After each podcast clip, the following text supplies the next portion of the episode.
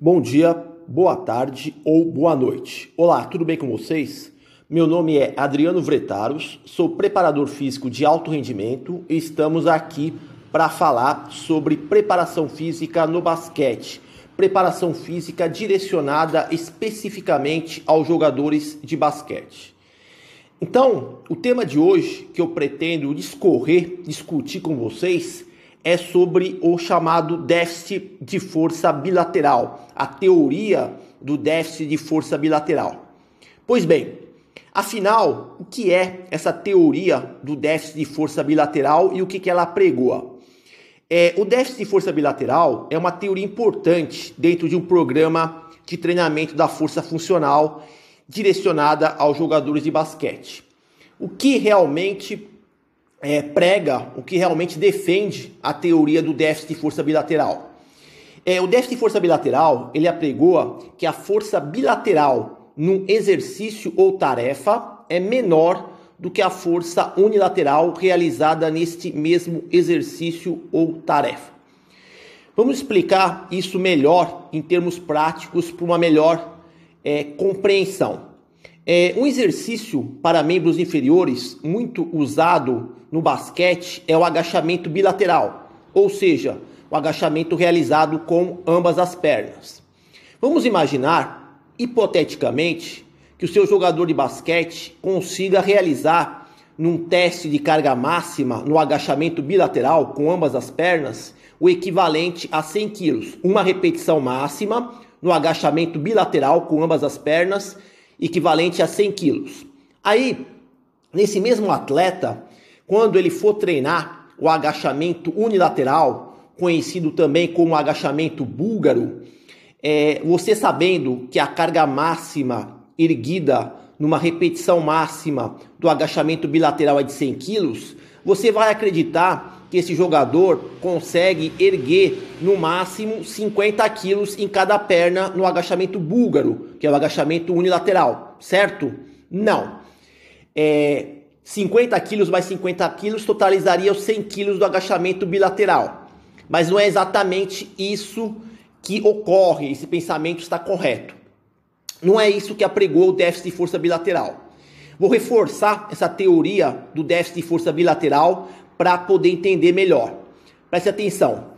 Ela alega o seguinte: a força bilateral exercida no exercício ou tarefa é menor do que a força unilateral executada naquele mesmo exercício ou tarefa.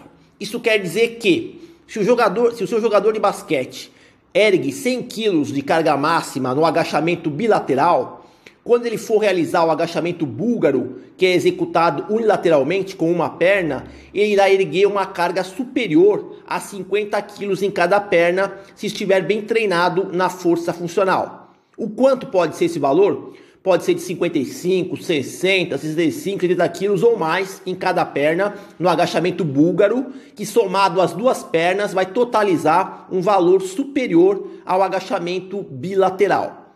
Por exemplo, no agachamento búlgaro, o jogador pode realizar em torno de 60 kg em cada perna. 60 kg mais 60 kg vai totalizar 120 kg, que é um valor superior aos 100 kg realizados no agachamento bilateral, agachamento realizado com ambas as pernas. Entendido?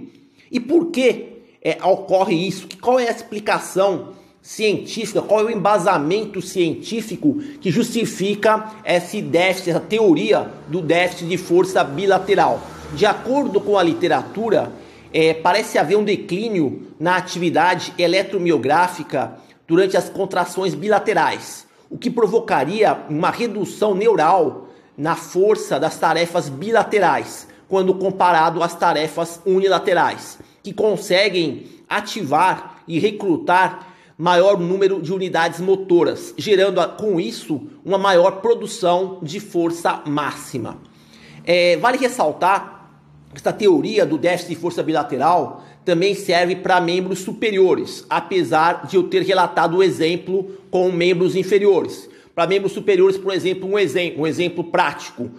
Vou imaginar o jogador de basquete vai realizar um exercício supino conhecido em inglês como bench press. Então ele vai realizar o supino com uma carga equivalente a 100 kg, para pegar mais ou menos a mesma quantidade de peso lá do agachamento. e realiza o supino com 100 quilos.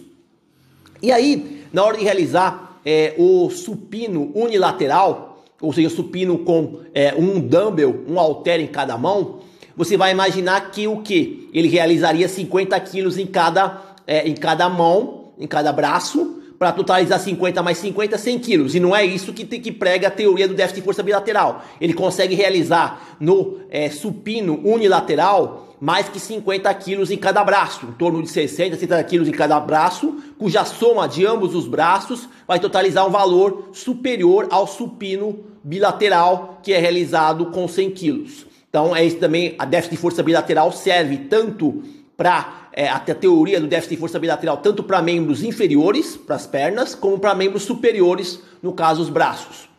Então, esses exercícios, falar um pouquinho agora sobre exercícios de força unilateral para membros inferiores. Quero focar nisso.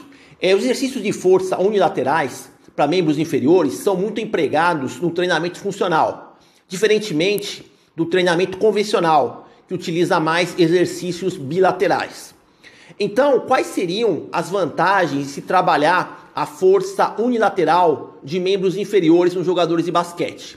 Primeiro, permite corrigir a assimetria de força entre pernas. De acordo com a literatura científica, diferenças de força entre pernas maiores que 10 a 15% é caracterizado como assimetria. Os exercícios de força unilaterais são uma forma de corrigir essas assimetrias.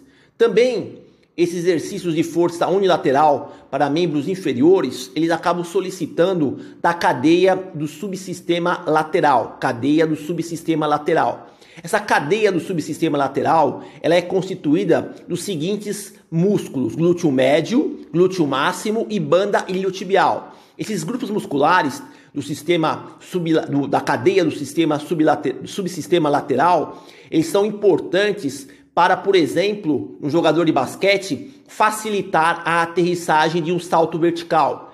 Essa ativação dessa cadeia do subsistema lateral durante a aterrissagem de um salto vertical permite adquirir no jogador uma melhor estabilidade postural durante esta aterrissagem.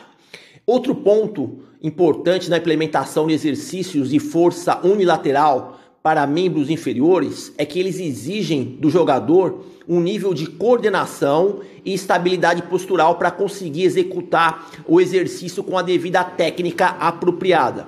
A partir dessas explanações, alguém me questionaria se devemos realizar somente exercícios unilaterais em detrimento aos exercícios bilaterais. Não, eu diria que é óbvio que não. Num programa de treinamento da força funcional devidamente estruturado, vai haver momentos em que se vai enfatizar mais exercícios bilaterais para membros inferiores e vai haver outros momentos em que se vai enfatizar exercícios unilaterais.